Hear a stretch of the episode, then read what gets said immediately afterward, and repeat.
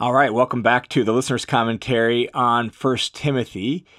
Before we jump into the content on this episode, I just want to make mention of something that I probably don't mention enough, and that is I have a free ebook on the listener's commentary website, listenerscommentary.com, about a 35, 40 page ebook that guides you in 10 practices to help you hear and heed the Bible. The book is simply called Bible in Life and it gives five practices for hearing, that is, studying and reading and understanding the Bible well.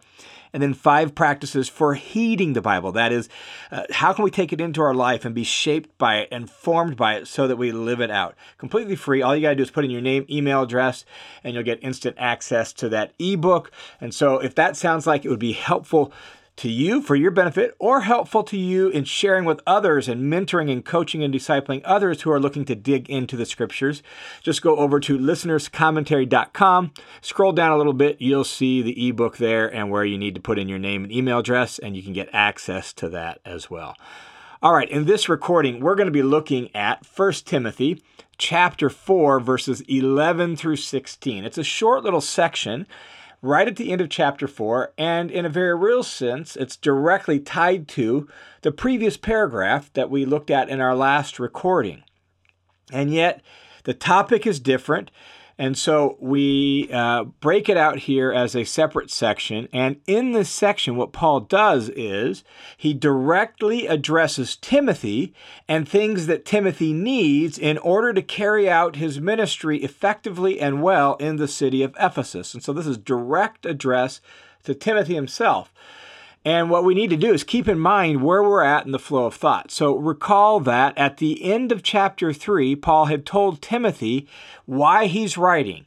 Uh, that he's hoping to visit Timothy soon, but in case he gets delayed, he's writing to Timothy because he wants to give him some instruction on how people ought to act in God's household, that is, in the church. And then immediately at the beginning of chapter 4, chapter 4, 1 through 10, that previous section, immediately there, Paul then continued by highlighting some of the false ideas that are swirling around and spreading among the believers in Ephesus. And he called Timothy to point out the error of those ideas and to make sure he was teaching the truth in uh, the place of that. Well, what he does here then in 4:11 through 16 is he turns directly to Timothy and addresses him concerning the character and the actions that are going to be necessary for Timothy's ongoing ministry in dealing with the situation in Ephesus. And in addition to encouraging Timothy and challenging Timothy, it probably in some regards will bolster Timothy's standing before the eyes of the church. Because most likely, this letter is going to be read to the whole church as well. And as a result, when they listen in on these words, they're going to hear some things that Paul says about Timothy that really kind of give him credentials and credibility and bolster his place to challenge and to rebuke and to exhort and to speak these things. And so Paul turns to Timothy and in doing so, he strengthens his standing in the eyes of the church. And here's what he says He instructs Timothy 2, verse 11, to prescribe and teach these things. Now, the word prescribe is actually the word that has been variously translated so far in the letter. I wish they would be a little more consistent so we can see the connection. It has been translated as instruct, it's been translated as command, and the idea of the word really is to command, to charge, right? To, to call people out and call people to action. And so prescribe, command these things, charge these things, and teach these things, which means to instruct, to clarify, to make sure people are understanding the truth and all that. And so, in urging Timothy to point out these things, to command and teach them, Paul then goes on to give some very specific instructions to Timothy himself. He says in verse 12, Let no one look down on you for your youthfulness. Now, we don't know exactly how old Timothy is. We do know that at the time this letter is written, as best as we can tell, Paul, uh, Timothy had been a companion of Paul for about 15 years. So, even if Timothy was, say, maybe 18 or 19 years old when Paul picked him up, he picked him up around the year 50 or 51. That would make Timothy somewhere around 32, 33, 34, upwards of 35. That's his age. Uh, and that doesn't seem maybe in our culture super young, but in their culture it was. Age was highly valued. And thus, a young person's age could tempt some maybe not to value their teaching or not to give them the respect that they deserve. And so if Timothy, Timothy is 32 or 33, he's still considered a young man in that culture, and he doesn't necessarily have the status and the respect, at least of some in the church. And Paul says to him, Don't let anyone look down on you because of your youthfulness. And so this word here to Timothy encourages Timothy, and it also reminds the church that Timothy is a good servant of King Jesus and he has the right to command and teach people, even though he's not that old. Now, in the rest of the verse, then, Paul tells Timothy how he needs to conduct himself so that people don't look down on him for his age. He calls him to specific kind of behavioral actions and virtue type actions that make him honorable and respectable. And so he says to Timothy, but rather, so don't let people look down on you because you're young, rather in speech. That is, in the way he talks and what he talks about, right? Jesus taught us that out of the overflow of the heart, the mouth speaks. And so our words represent what's in our heart. They show people the kind of character we have and the kind of person we are. So, in speech, Paul says, in conduct, and the word conduct is the Greek word anastrophe, which refers to not just individual acts, but your whole manner of life the whole way your life is ordered and carried out. So, in speech, in conduct, in love, which is the hallmark of disciples of Jesus. They, Jesus said, They will know you're my disciples by your love for one another, or love the Lord your God with all your heart, soul, strength, and mind. Love your neighbor as yourself. Our love for God and for others is the hallmark of our discipleship to Jesus. And so, in your love, Timothy, uh, in faith, that is, walking by faith, trusting God, and loyalty to God. The word faith means both uh, faith and faithfulness. And so, trusting God and being loyal to Jesus, right, in faith. And purity. Purity refers to just cleanness, pure, right? Like you, you have a clean, pure way of life. And so, in speech, conduct, love, faith, and purity, show yourself an example to those who believe. And so Paul is calling Timothy to carry out his way of being and his way of life there among the church in Ephesus as a pattern, a concrete example of what faithful discipleship to Jesus looks like. And so show yourself, Timothy, to be a pattern, a model, an example of those who believe so that they can see what a faithful follower of Jesus looks like. Then in verse 13, he calls him to a specific action he wants him to make sure he does with and in the church setting there in Ephesus. And so he says, Until I come, give your attention to the public reading, to exhortation, and to teaching. And so when the church is gathered, give attention to the public reading. What, he, what does he mean by public reading? Well, specifically, the public reading of Scripture. That's what he's referring to. Read the Scriptures, which in their context would be the Hebrew Scriptures, what we call the Old Testament. Read it uh, and give attention to exhortation. What does that refer to? Well, exhortation refers specifically to calling people to action, pointing out ways they need to change and how they can live faithfully to Jesus. And so, give attention to exhorting people in the way of discipleship and to teaching which has more to do with explaining the truth. And here's falsehood, here's the truth. And so give attention to those things. And he goes on and says to Timothy something very fascinating about Timothy's own previous experience, something we have little knowledge of. He says this Do not neglect the spiritual gift within you, which was granted to you through words of prophecy with the laying on of hands by the council of elders. And so at some point in Timothy's past, likely when he was commissioned to ministry, there was this event that Paul recalls before Timothy, and not only for Timothy's benefit, but like we said, there's most likely the whole church is going to listen in on these words. And so they're going to hear that Timothy was commissioned by elders with the laying on of hands and with prophecy. Now, we don't know exactly when this event happened and exactly what Paul is referring to. there was some gathering of the elders the council of elders. And it seems like Paul himself was a part of this gathering based on what Paul says again in 2 Timothy chapter 1 verse 6 that he himself was in on this. And so the elders, including Paul, laid their hands on Timothy, and this event was attended with a prophecy about Timothy and presumably his ministry. And so it, it in some way imparted to Timothy this spiritual gift.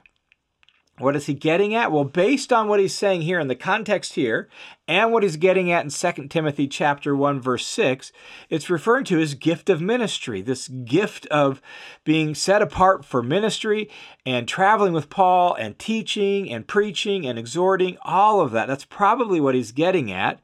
And so the call to action is don't neglect that. Be about that. Give attention, as he just said in verse 13, to that, to that gift of ministry, to the public reading of Scripture, to exhortation, to teaching, all of this that you were commissioned to when the elders laid their hands on you and prophesied over you and commissioned you to this, this important ministry.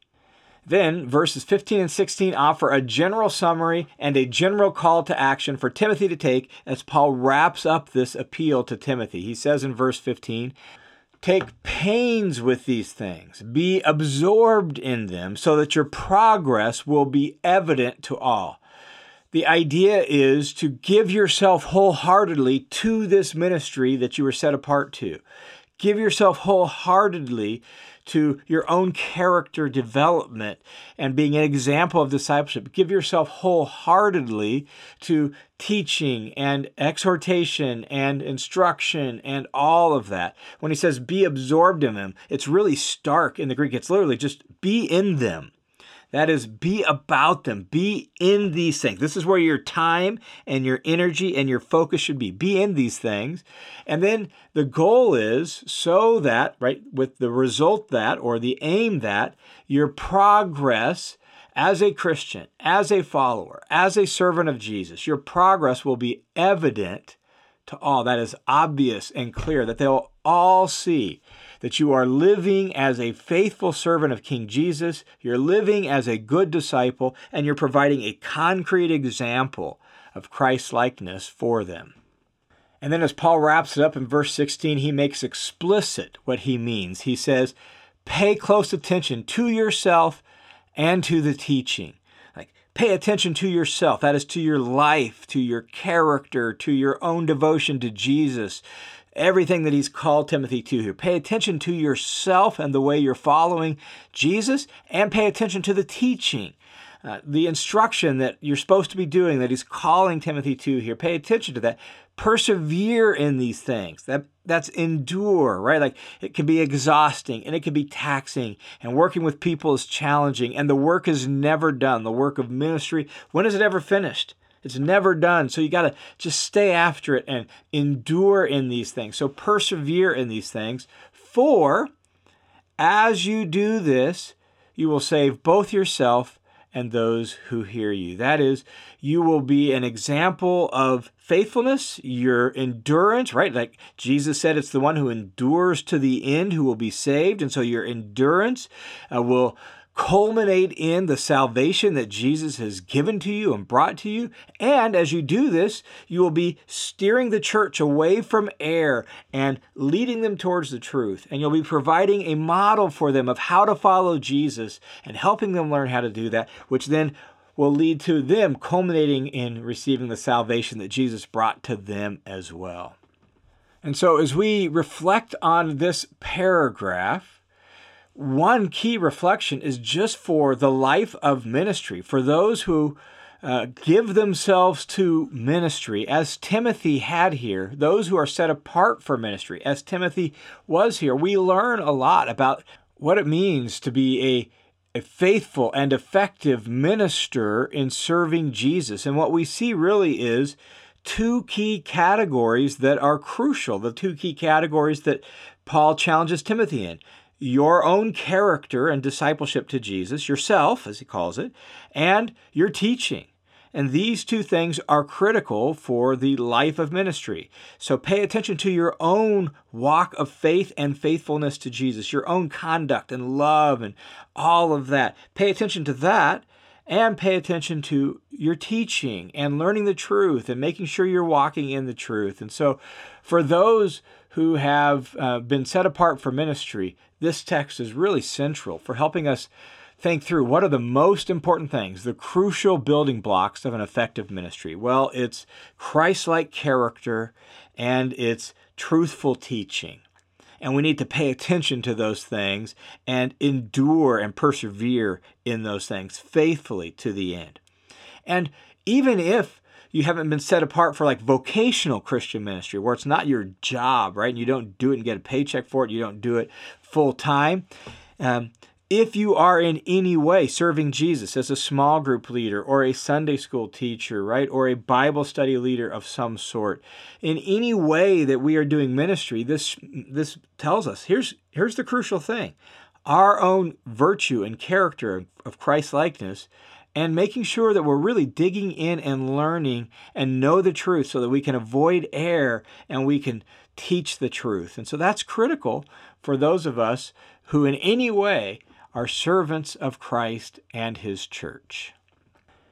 All right, thanks for tuning into this session on the listener's commentary on 1 Timothy. The listener's commentary is a listener supported, crowd funded Bible teaching ministry that's made possible by the generosity of people just like you. And so, thanks a ton to each and every one of you who uh, support this ministry so faithfully and so prayerfully. May God bless you for that, and may it bear much fruit in the lives of people all around the world, as it already is doing, and I pray that it'll continue to do even more through your faithfulness and your generosity. And if you want to join the team of supporters, you can do so by going to listenerscommentary.com. You can click the give button. It'll take you to a page where you can put in a dollar amount and you can click a little box that says make this a monthly donation or you can leave it as a one-time donation. All donations are received in partnership with an o- o- kind of an overseeing organization called World Family Mission, a registered nonprofit. So, thanks a ton for your support. May God lead you and bless you as you seek and serve him.